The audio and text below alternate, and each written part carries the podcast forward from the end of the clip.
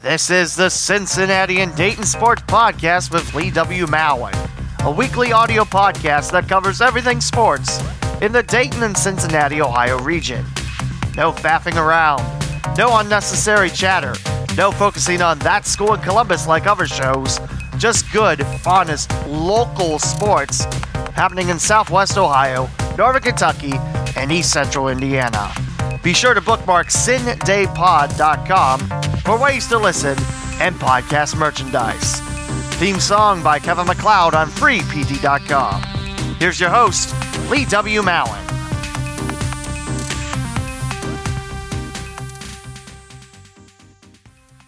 Yes, it's that time again. It's time for local sports. It's too bad Dayton Radio just doesn't get it. Anyway, welcome back to the Cincinnati and Dayton Sports Podcast. And if you're wondering why there wasn't any episode last week, well, let's just say life's taking a funny turn. I don't really want to get into it, but yeah. So let's start off with high school football. And I know what you're thinking. You're going to catch us up on weeks four and five scores. No, I'm not. We're doing something different this week.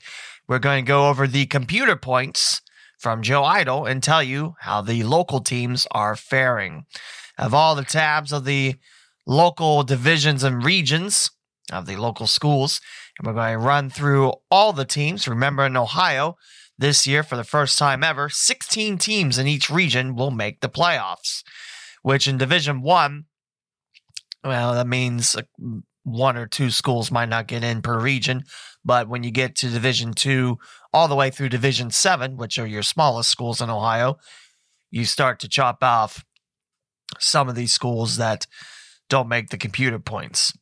Again, this is from joeeitel.com. This is a website that's been running since 2000, and this gentleman does a very fine job of keeping track of the points. It's unofficial, but it might as well be official. It's very close to the real thing.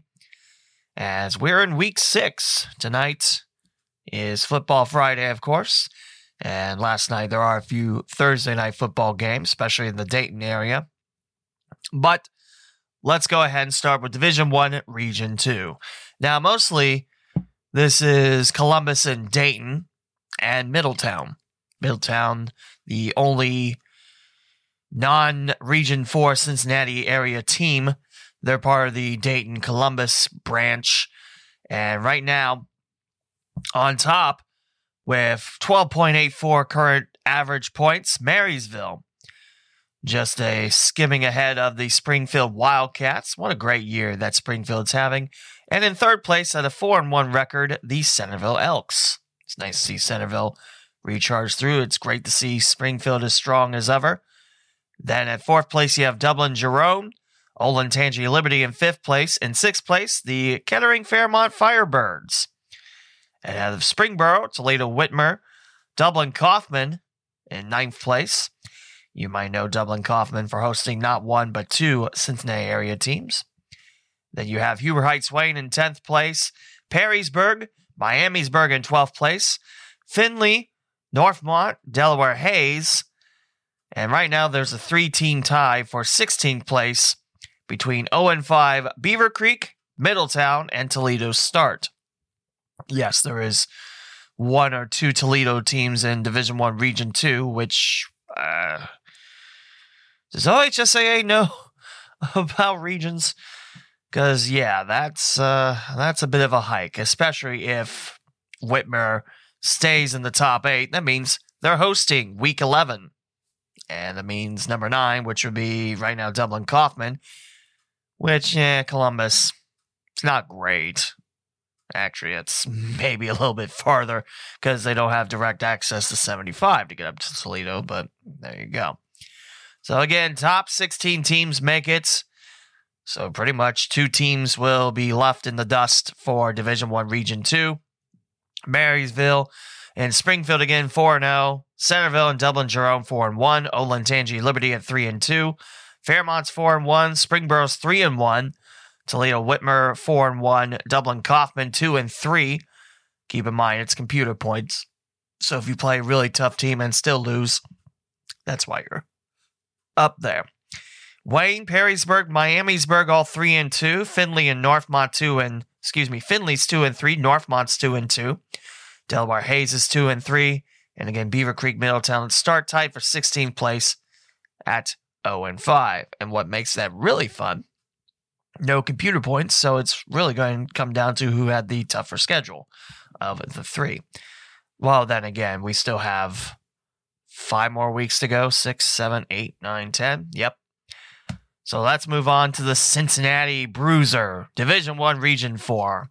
As the nickname I just gave suggests, these are teams in Cincinnati. I think the farthest north is Lebanon. So let's begin. Tops, and rightfully so, 5 0 St. Xavier. And followed up with Archbishop Moeller. The only loss was to the Bombers. In spectacular fashion, the Bombers 5 0 now. Milford also tied with Archbishop Moeller's record at 4 1, along with Lakota East, Princeton, and Lakota West. Yes, Princeton's in fifth place. Lakota West is in sixth place. You might wonder, well, Lakota West shut out Princeton in dominating fashion. So why is Princeton ahead of the team that beat them and handed them their lone loss? It has to do with who Lakota West has beat and who Princeton's beat, which, you know, Princeton's beat Anderson, Loveland, and Dublin Coffman. Loveland and Dublin Coffman on the road. And then Fairfield, who's further on down the list. Didn't see, expect to see Fairfield so far down, but we'll get to that in a minute. So that's your top six teams. Remember, 16 make it. Seventh place, Colerain, 3 and 2. Sycamore, the Mason, 2 and 3. Good start for Mason on the year, but then kind of tailed off. Walnut Hills, sitting at 2 and 3 as well in 10th place, followed by Hamilton, Elder at 1 and 3. Western Hills, Fairfield, West Clermont, Lebanon, and Oak Hills. So right now, it looks like if the season were to end, Lebanon would get the edge in the 16th seed than Oak Hills. I think that's how you read the Joe Eitel standings. But yeah, only one team in Region 4 will not make the playoffs, but you want to be in the top eight so you can host in the first week of the playoffs. And again, St. X, Muller, Milford, Lakota East, Princeton, Lakota West, Colerain, and Sycamore due to host a playoff game. Just tell you what's on the slate of Princeton next. Heading to Ho- Oak Hills tonight. That'll be my first trip to Oak Hills, and I hope that I don't get lost on the way. I've studied the directions quite some time. It's by Harrison Avenue, if you know that section. It's pretty close to Indiana. But Oak Hills next, then Middletown on the road, Sycamore at home, then Mason on the road, followed by Colerain, week 10 at home. So definitely looking forward to all those games and just looking forward to hitting the gridiron again in fall like temperatures. It's only supposed to get up to 72 degrees today, but last night we had a real nice day of fall because the previous few days have been nothing but rain, rain, rain. So again, that's Division 1 Region 4 for you. My Princeton Vikings currently in 5th place at the moment but still a lot can happen. I will say, last week in the 28 27 win over Fairfield, I didn't expect a blowout like what was brewing last season, but then again, I didn't expect it that close as well. A missed extra point by Fairfield, donking it off the far goal post. Princeton held on for the win. Really bad fumble late, but we move on to Division 2 Region 8. Mostly Cincinnati schools, a little Lima mixed in. Dayton area schools also accounted for. There are a total uh, 25 teams, and 16 make the playoffs. This is the point where you're going to see more teams miss the playoffs. Not more teams than not, because I don't think there's any division or region that has that, but you get what I'm saying. There's only a handful that's going to miss in Division One, and for Division Two onwards, you're going to see a lot more teams out of the race. So Division Two, Region Eight, you have LaSalle on top, four and zero oh, according to OHSAA points. The loss to IMG Academy does not count in the points. Kings 5 0, right behind the LaSalle Lancers. Piqua, another great start for the Indians this year, 4 0 for Piqua. Teays Valley in Ashville, that's south of Columbus. They're in fourth. Withrow, a 5 0 record, first time in quite some time that Withrow is undefeated at this point. I think 2003 was the last time the Tigers were undefeated. Followed by seventh place Lima Senior at 3 and 1. Troy is 3 and 2 in eighth place. And 9 through 16 are Anderson 3 and 2, Tecumseh 3 and 2, 3 and 2 Winton Woods, Edgewood at 2 and 2, Xenia's at 3 and 2 with Stebbins. 15th place is Belmont, who's 1 and 2 at the moment, and 16th place 2 and 4 Sidney and the Yellow Jackets. Further on through Little Miami, just outside the playoff bubble, followed by Columbus Briggs. Talawanda 1 and 3, Loveland 1 and 4, Harrison 1 and 3, Fairborn 0 and 4, Franklin Heights and Columbus 0 and 3, Columbus West is 0 and 5, and West Carrollton at the bottom at 0 and 4. So you have four 0 for teams in Region 8, Division 2. And now we move on to Division 3, Region 12.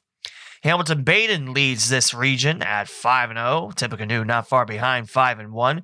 Bellbrook 3 and 2. They're in third place. Monroe 4 and 1, followed up with the Golden Eagles. Lima Shawnee 4 and 1 in fifth place, followed by 3 and 1 Ross, 3 and 2 Wapakoneta, and 3 and 2 St. Mary's Memorial. 9 through 16 is Mount Healthy, Hughes, Franklin, Northwest, Chaminade Julienne, Elida in the Lima area, Bishop Fenwick, and Archbishop Alter tied with Fenwick at two and three. And past the playoff line, you have Dunbar, Caro, Ponitz, New Richmond, Aiken, Vandalia Butler, Greenville, Cincinnati Woodward, Celina, Goshen, and Trotwood Madison. I don't know if I ever thought I'd see the day where Trotwood Madison is 0 and 4. Not in football. That's just the losses for Trotwood Madison, week one, that was a dandy of a game, falling at Winton Woods 18 to nothing. And then week two, that was really surprising to me, falling to Kettering Fairmont on the road 35 to nothing. Trotwood Madison normally makes GWOC schools into chop liver. Liver, even. Not sure what liver is, but there you go. It's a new meal no one wants. Yeah, normally Trotwood Madison has a way with GWOC schools, but Fairmont not only shut them out, but won convincingly in Kettering. The game against Springfield was called off. I believe COVID was the reason. That was a home game, supposed to be the first home game of the year for Trotwood Madison. And then the Rams fell just by a point at Harrison, 29 28, then following up with throw, 25 0. And the next Five matches. Four of the five will be home at home sweet Trotwood Madison High School. Belmont and Ponitz next week at Dunbar, then at home against LaSalle and Thurgood Marshall. So there's some doozies in this schedule for Trotwood Madison. It's not just a cupcake schedule like that team in Columbus has, but I mean, look, LaSalle, Winton Woods, Harrison, they're one and three, but they're not too shabby. And all but three of these battles are in higher divisions as well. Which I still can't believe Trotwood Mass is Division Three. I thought they'd be Division Two, but I I don't I don't know about that. The other three, you have Ponitz Tech and Dunbar in 312, and then Thurgood Marshall's in 416. So I don't think Trotwood Madison goes 0 10 or 0 um, excuse me, 0 and 9, rather, because Springfield got canceled again. But yeah, that's a big shocker to me. Trotwood Madison at the bottom and no wins after week five. So that closes out Region 12. Time to head to Division 4, Region 16. Big surprise the Eaton Eagles are soaring over everyone. 5 0 record for Eaton, and the best current average points at 11.4616. That's over two points cleared of second place Wyoming. I think that's the best result for a Preble County high school football team. Trying to think what Preble Shawnee has.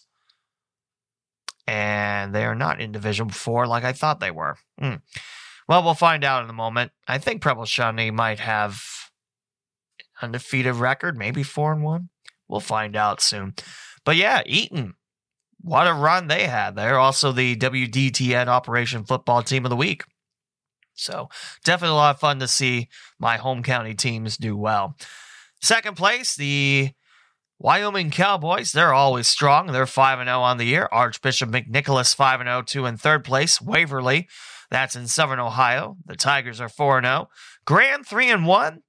A couple years back, Graham football normally towards the bottom, but it's nice to see the Falcons on top.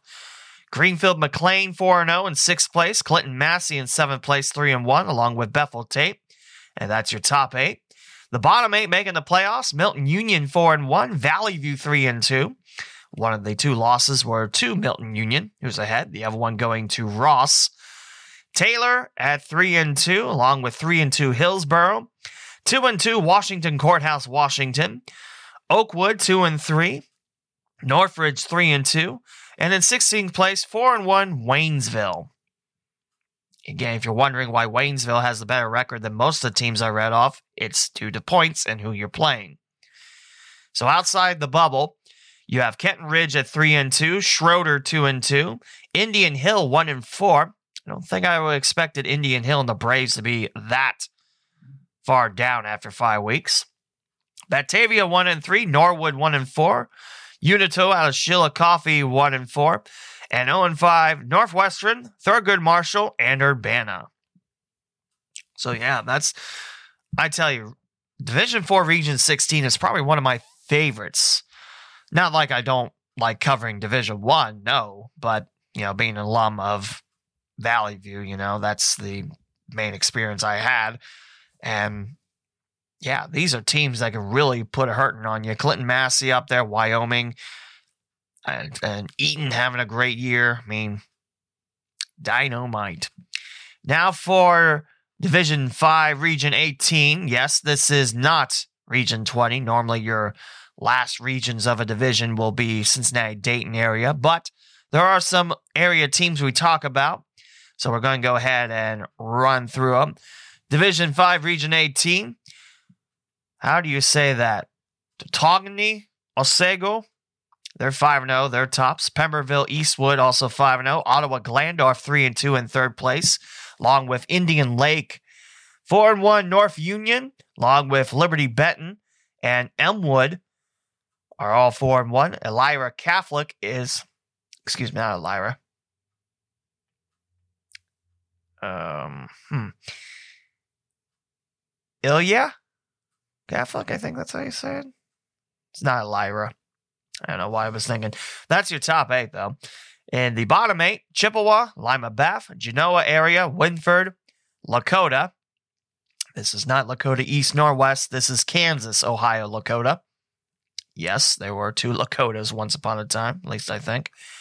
Brooklyn, Oak Harbor, and Marion Pleasant. Behind the bubble is Benjamin Logan at two and three, Apple Creek Waynedale two and three, Millbury Lake at two and three, Fairview Park Fairview, West Salem Northwestern, Fostoria, Orrville, Swanton, and Willard. Now on to Region 20, same Division 5. And Marymount leads the way. And yes, Preble Shawnee is 5 0 as well. Let's double check. I don't think the Arrows and the Eagles play each other since, you know, and they do not. Fact, looking at the schedule, that's the toughest one I see is Arcanum, but it's at Preble Shawnee. More on that in a little bit.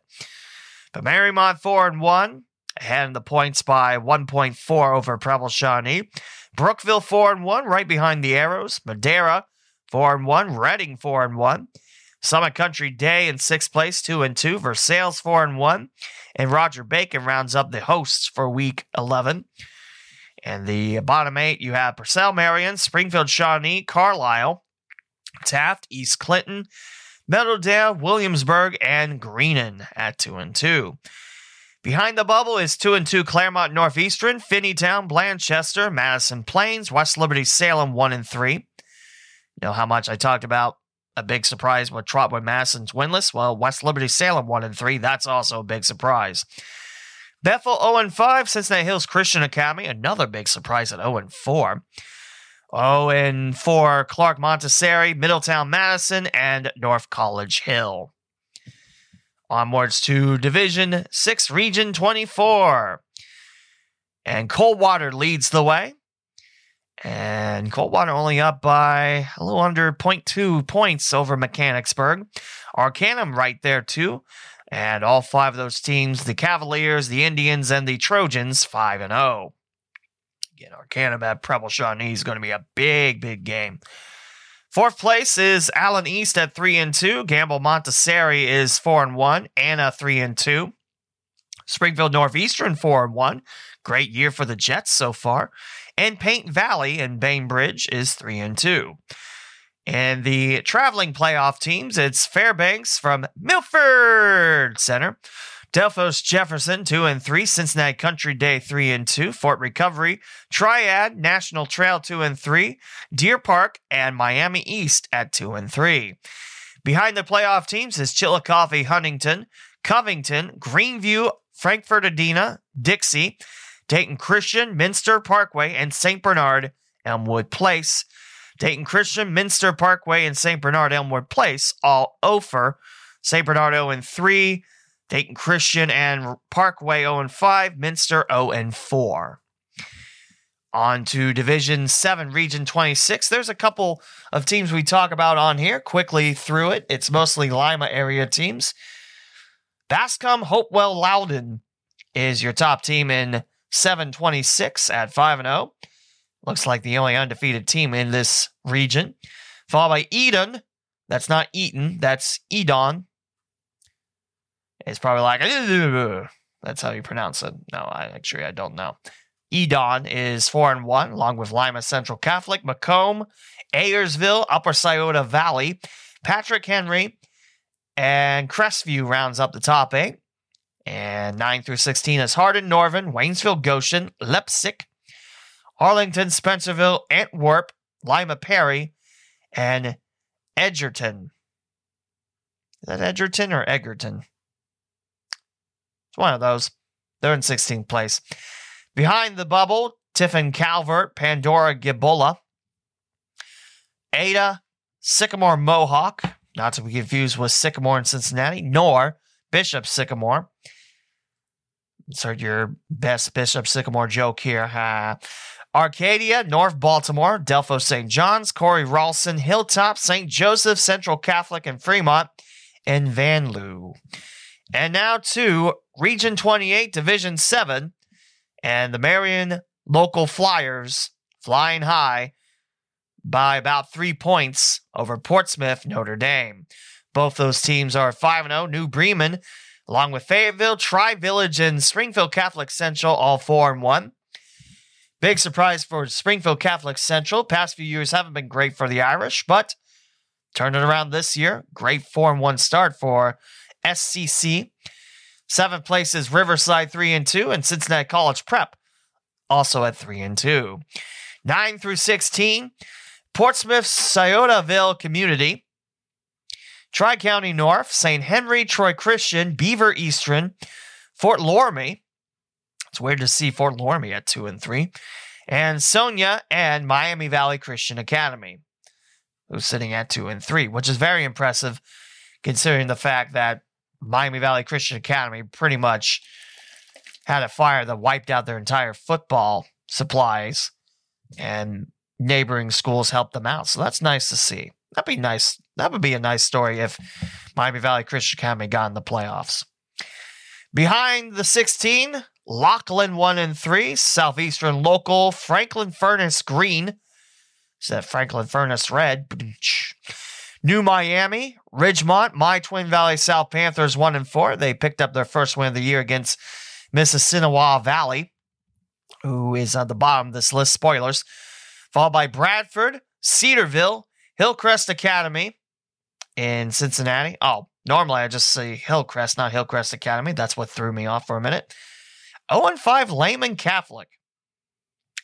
That's a shocker. Manchester and Mississinawa Valley. Bradford, Cedarville, Hillcrest Academy, Lehman Catholic, Manchester, Mississinawa Valley have no wins. Railroaders, Indians, and the Blackhawks 0 and 5, along with Lehman Catholic and the Cavaliers.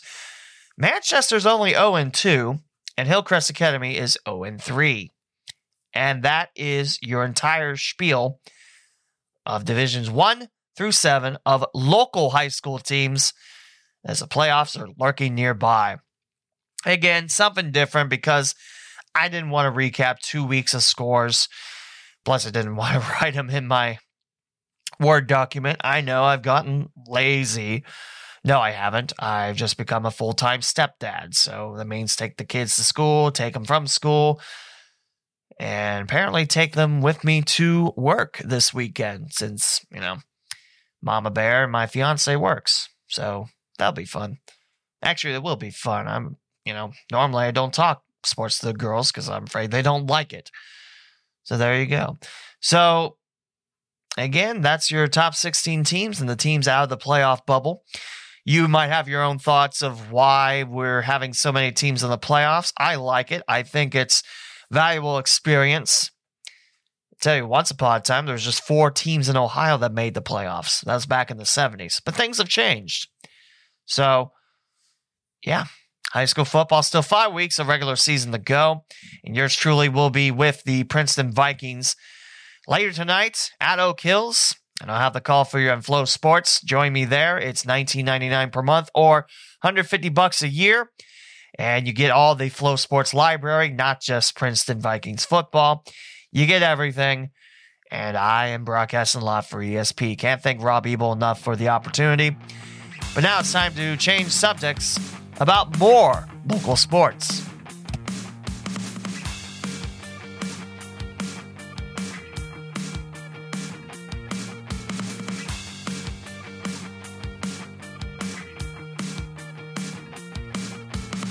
Oh, Cincinnati Reds, you take my hopes and you crush them down to size. Why, oh, why have you decided now is a good time to lose eight straight series and in danger of losing this series at home to the Washington Nationals? Why, oh, why? Mm. I'm going to go over the standings. This is wild card standings because the Reds are unable to jump Milwaukee at this time. And to be quite frank, I don't think the Reds are able to jump the Philadelphia Phillies nor the St. Louis Cardinals at this point, but I digress. First off, your division leaders in the West, it is San Francisco. They have already locked a playoff spot 99 54, one win from the century mark. That's impressive, San Fran. Milwaukee, not too shabby as well. The Brewers, 91 and 62. And in the East, it's Atlanta at 80 and 71.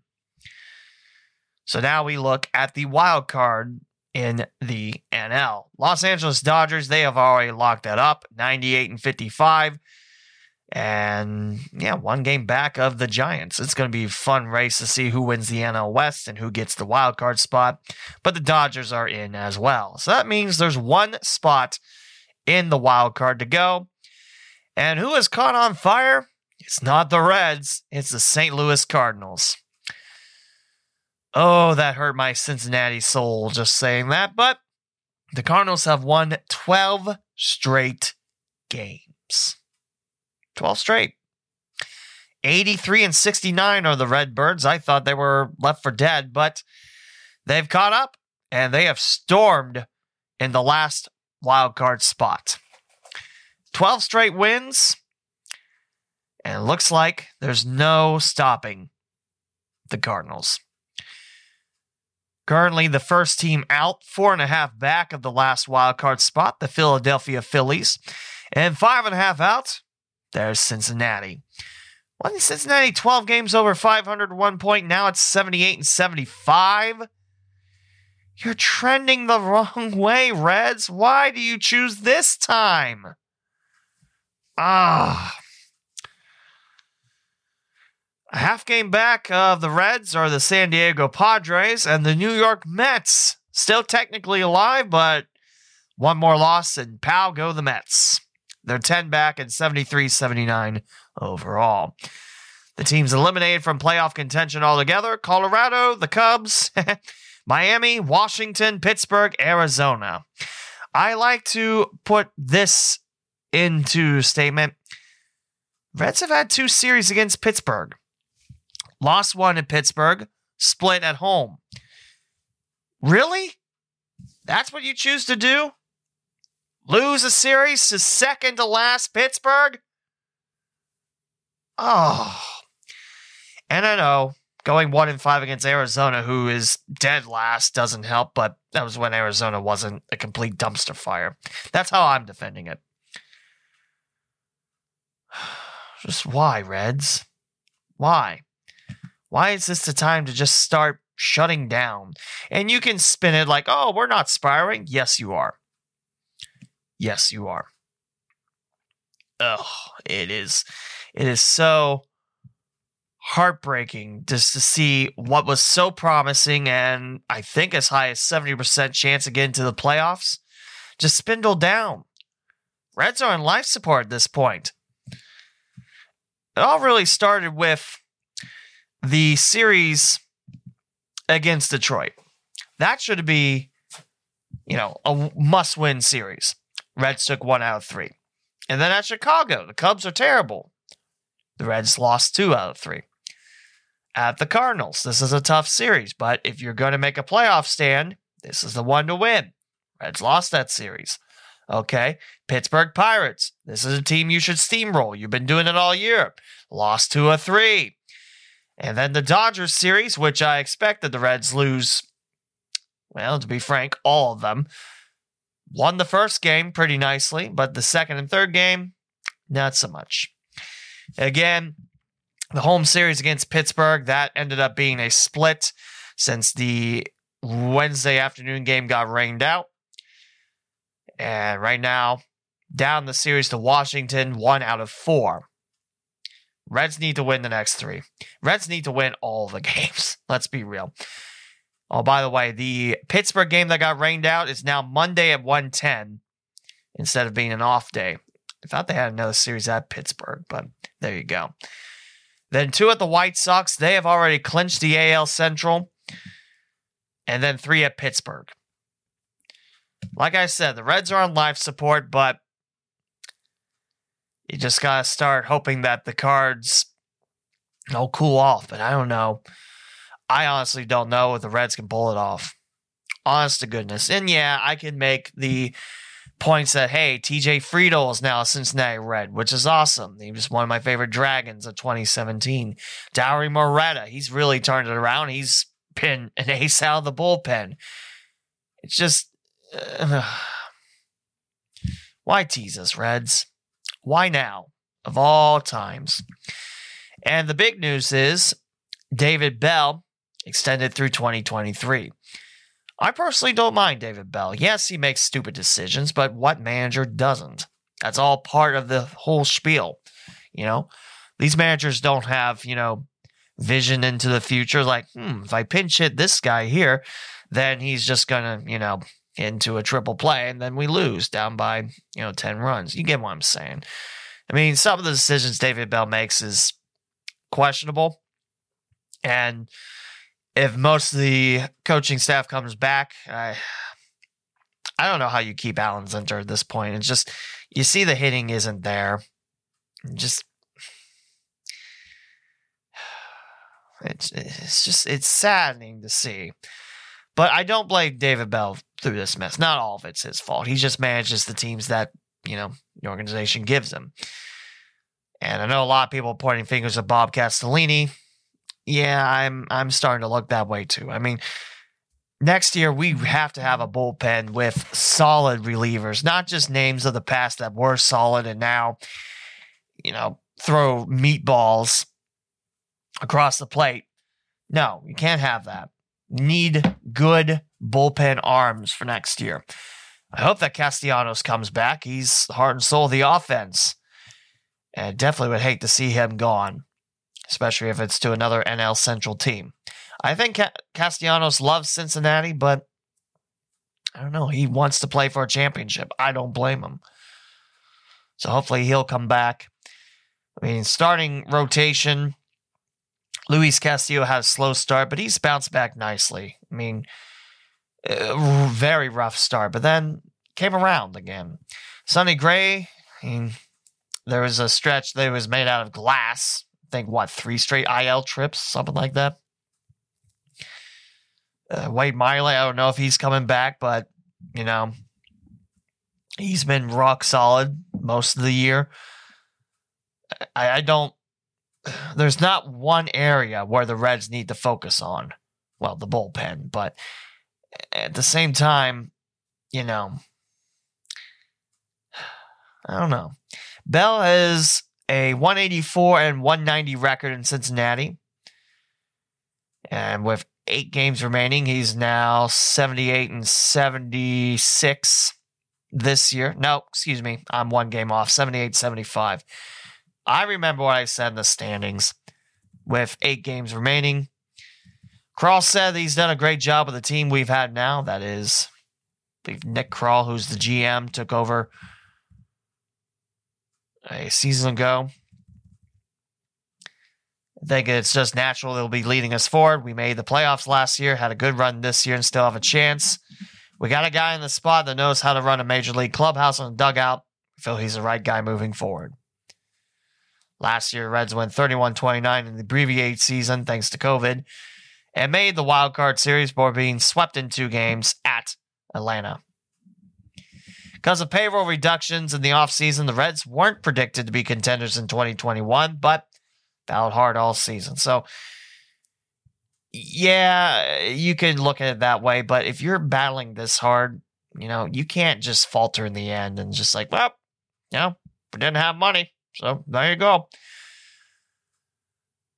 So keep in mind, you know, this is a team that hasn't had Trevor Bauer, thank goodness. All the crap he's done, you know, he's going to get the book thrown at him, and rightfully so, if he's guilty of what he's done. Anthony DeSclafani leaving as a free agent, which, you know, at the time I wasn't terribly upset because he was on again, off again, on, off, on, off. Also, Nick Senzel hasn't played most of the year. Tejay Antone, he's out. A Eugenio Suarez, this is definitely his worst pro season. Hopefully, he doesn't have the same start in 2022. Uh, Mike Moustakas, he hasn't been the same. He's been hurt a lot. But we've seen Jonathan India take off. Tyler Naquin really shine in his role. Kyle Farmer, Joey Votto has had a resurgence this year, which has been great to see. I mentioned Castellanos and Jesse Winker when he's been healthy. They've been strong as well. I still think Jose Barrero is the future at short, but we'll see how that goes there. It's just tough to see how well the Reds are doing and just have it collapse like that. So likely to return pitching coach Derek Johnson, which I still like. I think he's done a nice job. Freddie uh, Benavides, he was the first manager in Dayton Dragons history for those that like, you know, stuff like that. Alan Zinter, which uh, there's a lot of people calling for his head before 2021, and I think those calls might be starting up again. Delino DeShields Sr., he's the first base coach. J.R. House at third. Bullpen coach Lee Tunnell. and game planning coach Jeff Pickler, assistant hitting coach Joe Mather, assistant pitching coach Eric Jagers, and assist, associate coach Rolando Valles, and assistant coach Christian Perez, or Christian Perez, excuse me.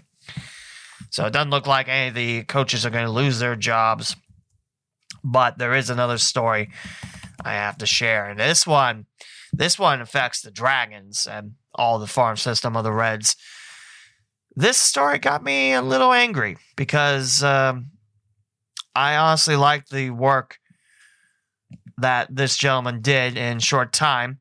Kyle Boddy, you might know him as the minor league pitching coordinator. And now he's gone. He said that there was a lot of things that couldn't see eye to eye with the organization, which I think is not great. Also, CJ Gillman part off as well. So now the Reds are going to hire a hitting coordinator, director of pitching coordinator, and SR Director PD. Because that was Eric Lee, and apparently he's gone too. So these are two hires Kyle Boddy and CJ Gillman by Dick Williams when he was still president of baseball ops. And Boddy's an announcement when he parted ways with Cincinnati. He thanked both Williams and Eric Lee for taking the chance of moving the Reds player development department in a new direction. Both were instrumental in effecting enormous change. Reds farm system, I think's what, 10th? Which, that's good. Reds are normally towards the bottom of the numbers. I think this is Baseball America. By the way, this article is from RedsMinorLeagues.com. It is Doug Gray with the article. So, Dick Williams, Eric Lee left last year on their own. Both Boddy and Gillman know in their parting ways that the organization is going in a different direction of development. But it seems incredibly clear that the front office under Dick Williams and the front office under Nick Krall see things quite differently. And this is a shame too, because Boddy and Gillman were hired before 2020 season was supposed to start, but of course that never happened. So those guys only got one year to show what their plans were. I I hate it. I I don't think there's any way I can sell this off in a positive spin. I hate it. Just one year trying to turn minor league baseball in a different direction. And you're already butting heads saying, no, we want it this way. Just no. Now, towards the bottom of the article, continually for the sake of continuity is dumb. If it's not working, sticking with it to keep continuity going makes zero sense. But seemed like things were on the up and up for Cincinnati, and now back to the drawing board. Hmm. I, I I'm pretty upset on that. I didn't see a lot of people chime in on this. Although looking at the comments underneath the article, this is stunning and unbelievably disheartening, let alone bizarre in its timing during a wild card chase. How bad was it that it couldn't wait a few more weeks? Yeah, I, uh, I, I don't know. The reality is, this is another comment that the average Reds fan has no idea about these moves nor cares. Which, yeah, I mean, if you think about it, you come out, you watch the Reds, and that's it. But for those that actually follow along with stats and everything, such as myself, because, you know, media, it's just. I I love to know what happened behind the scenes that you know both bolted before the season concluded. And this was during the last week of the Dragons season as well, which we'll step aside and talk about next.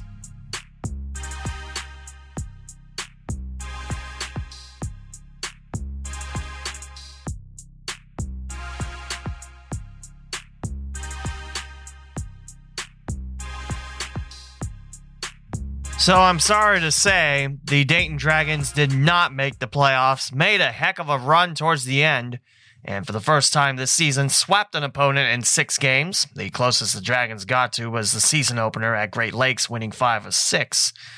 Although that uh, sixth game, the uh, loss, little iffy on Great Lakes' part. They pulled the Chicago Cubs and said, "Oh, we can't play in this rain. Oh, we're going to play anyway. No, we're not. Game's over. We win." But I digress. The Dayton Dragons season has ended, and Dayton finishes the co East Division champs of the High A Central with Lake County at 65 and 55, two games better than Great Lakes. Lansing finishes in a tie for fourth with West Michigan, 58 and 62 for the Lugnuts and the Whitecaps. And Fort Wayne falls to sixth place, 54 66, a tough year for the Caps and 11 back of Dayton Lake County. So this year, you might know playoffs are different. It doesn't matter which division you are. If you have the best and second best record, you're in the playoffs. Everyone else take a hike. And unfortunately for Dayton, during Saturday's win the Cedar Rapids Kernels won the game, and that allowed them to hold on to the last playoff spot for good. Was a tough uh, way to falter as Dayton finishes 66 and 55. Excuse me, 65 and 55 on the year. Dayton won the last game 5 to 3. Juan Martinez had a go ahead 3 1 home run. And Matt McLean in the first inning had a two run inside the park home run. Those are very rare to see. Spencer Stockton, who has bounced around between starting and relief role, picked up the win with four scoreless innings. Came in in the third inning, I believe. So, unfortunately, no playoffs for the Dayton Dragons. But a good season. A season 10 games over 500. That's something to be proud of. And Juan Moreno, unless he chooses not to come back, he should be back. So it should be the same manager core coming into 2022. And hopefully, I can tell you some of the stats for the Dayton Dragons by all the players. Mario Bautista, he only played in 36 games, but has the 257 average. Why is he on top then? Because that's not the top average. Oh, I beg your pardon. It's alphabetical order. That would make no sense. Jacob Hurtubise had a great year, 283. This is a gentleman in his first year in pro baseball, coming from Army West Point. No home runs ever in his baseball career, and unfortunately, he doesn't hit one in Dayton. Does have 12 doubles and three triples, though. This Dayton team hit 246 as a club, and the opponents hit 224. This is a Dragons team that had 206 doubles, 24 triples, and 86 home runs, led with Quinn Cotton's 10. Also, 41 RBIs is the most hit by a Dragon this year. Of course, you can't forget the blistering start by Brian Rey in the beginning, played 13 games for Dayton, then got the call up to Double A Chattanooga. He finishes with a 423 batting average in Dayton. So, again, a lot of positives on the offensive side, some not so much. Uh, Francisco Urbaez is definitely a positive. Uh, 67 games, 333 batting average. This is a gentleman that had 82 hits and 246 at bats. This dude could hit. He was the real deal. And it's great to see him get a shot in Chattanooga. We move on to pitching. Staff ERA of 4.45 and the 65 and 55 record. This is a Dragons team with 36 saves on the year, there's a lot of players, so bear with me. Five saves is the most. It was Braxton Roxby, the slider dazzler. This is a gentleman that lives by the off speed stuff. That's his bread and butter. And that's why he was picked up by Cincinnati to go to the Cincinnati Reds. Again, 65 wins, the most on the year. Looks like Pedro Garcia in the bullpen had seven. And right behind him, Noah Davis had six wins. And three of those were Dayton, so that was with SPO, I guess, spring training, I guess. So, yeah, it was a good year for Dayton. It does not end in the eighth trip to the playoffs for Dayton, but hey, there's a lot to be excited about. And I can't wait to see what the 2022 staff looks like in terms of the coaching staff, because I think all of them are back, and plus the new Dragons that'll come in. I think some of them that we saw late will be back, uh, like Matt McLean. I think he'll get a start in Dayton and then possibly move up to Chattanooga, depending on how well he does for Dayton. Allan Cerda, he hit 273 in his 21 Dayton games. You could say he might go up to Chattanooga. I think he'll start in Dayton, though. Quentin Cotton, I think he's done enough to get the call up, maybe starting in Dayton again. Uh, the the one I really want to see is Rece Hinds. That dude can hit. He's mashing all along in Daytona. Well, was mashing around. The season's over. In fact, the seasons are complete for Chattanooga, who finished 58 54, Dayton 65 55. That is the best mark out of all the teams, 10 over 500. Daytona went 60 and 60. The ACL Reds 33 26, and the DSL Reds went 24 and 22, but their season isn't complete. In fact, they play in about 45 minutes. Louisville looks like they have an off day coming up, and they're currently 51 and 68. When is the last time the Louisville Bats had a winning record? I think when they were still known as the River Bats. I think. So there you go. Yes, a tough, tough year f- missing the playoffs like that, but you got to feel pretty, pretty happy about how the Dragons did this year. Again, Rece Hinds, he went 259 on the season, 12 home runs in 54 games for the Tortugas.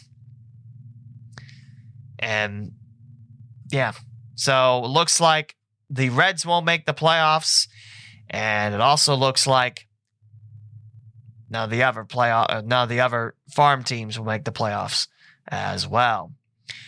And that will do it for our first episode in two weeks here on the Cincinnati Dayton Sports Podcast. Yes, I know. Need to talk about the Bengals, and we will next week. I promise you. Next week, we'll talk about the Bengals' first three games a victory, an overtime victory over Minnesota, a loss at Chicago, but Joe Burrow did make it interesting in the end. And against the heated rival Pittsburgh Steelers, Lord, please prevent the Steelers from shoving Joe Burrow when he's clearly out of bounds towards the benches. Okay, thanks, bye. Yeah, I wasn't happy about that.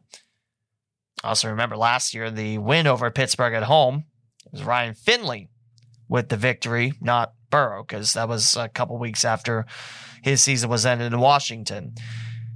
You know, I like to tell you the offensive line has improved, but Burrow's still getting hit a lot. And I don't know how much the offensive line has really improved. It's that wave of cautiously optimistic and worrying for Burrow's life if he's going to get hurt again, like he did at Washington last year. I do worry about that, but you know what? This Bengals, to me, it warrants the enthusiasm. I think there have been improvements made. The defense is pretty good. And back to back games, only allowing, uh, what would that be, 44 points. So, yeah, that sounds like a lot, but hey, I mean, at least they're in these games.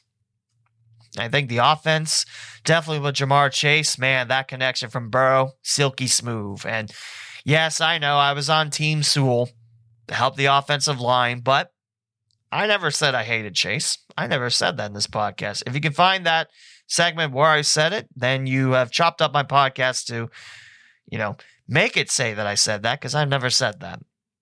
Pretty much, I was a little sad, but I was happy because Chase, he definitely adds that element of a breakout wide receiver, which is something I think the Bengals needed for quite some time since AJ Green was never fully healthy with Burrow. So I I like it. I definitely love it now. A couple touchdowns for Chase on the year, but there's still work to be done. So again, we'll talk about that next week. Hopefully,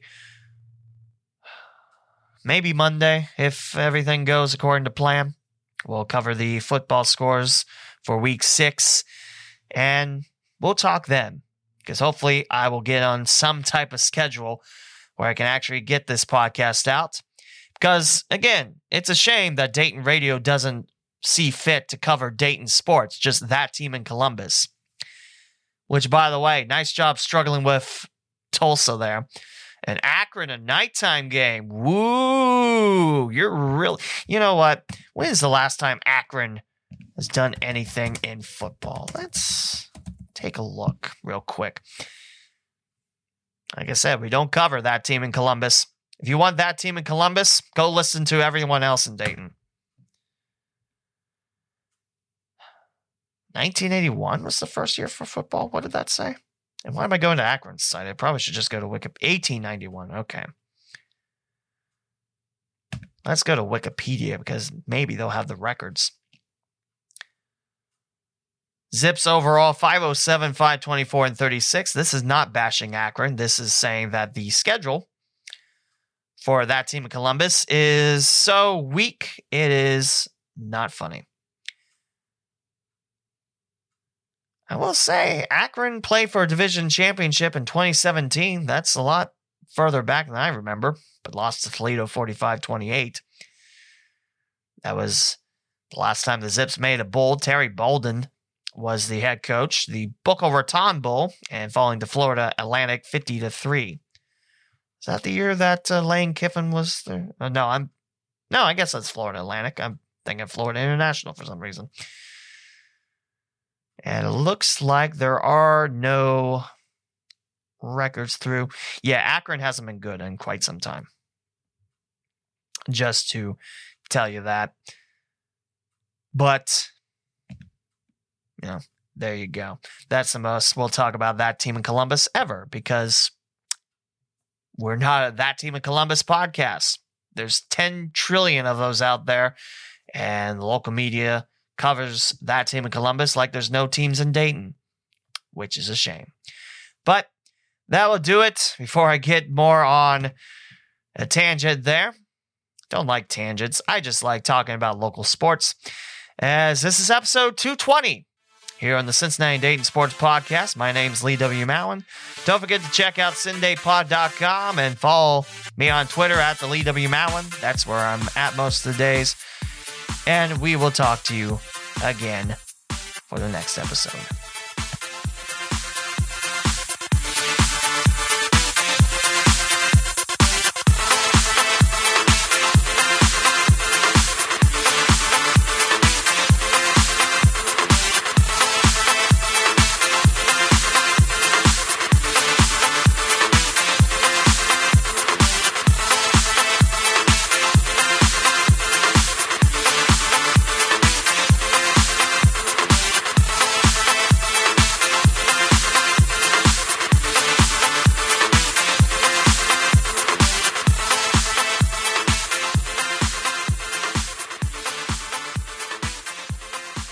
You for listening to this episode of the Cincinnati and Dayton Sports Podcast with Lee W. Mowen.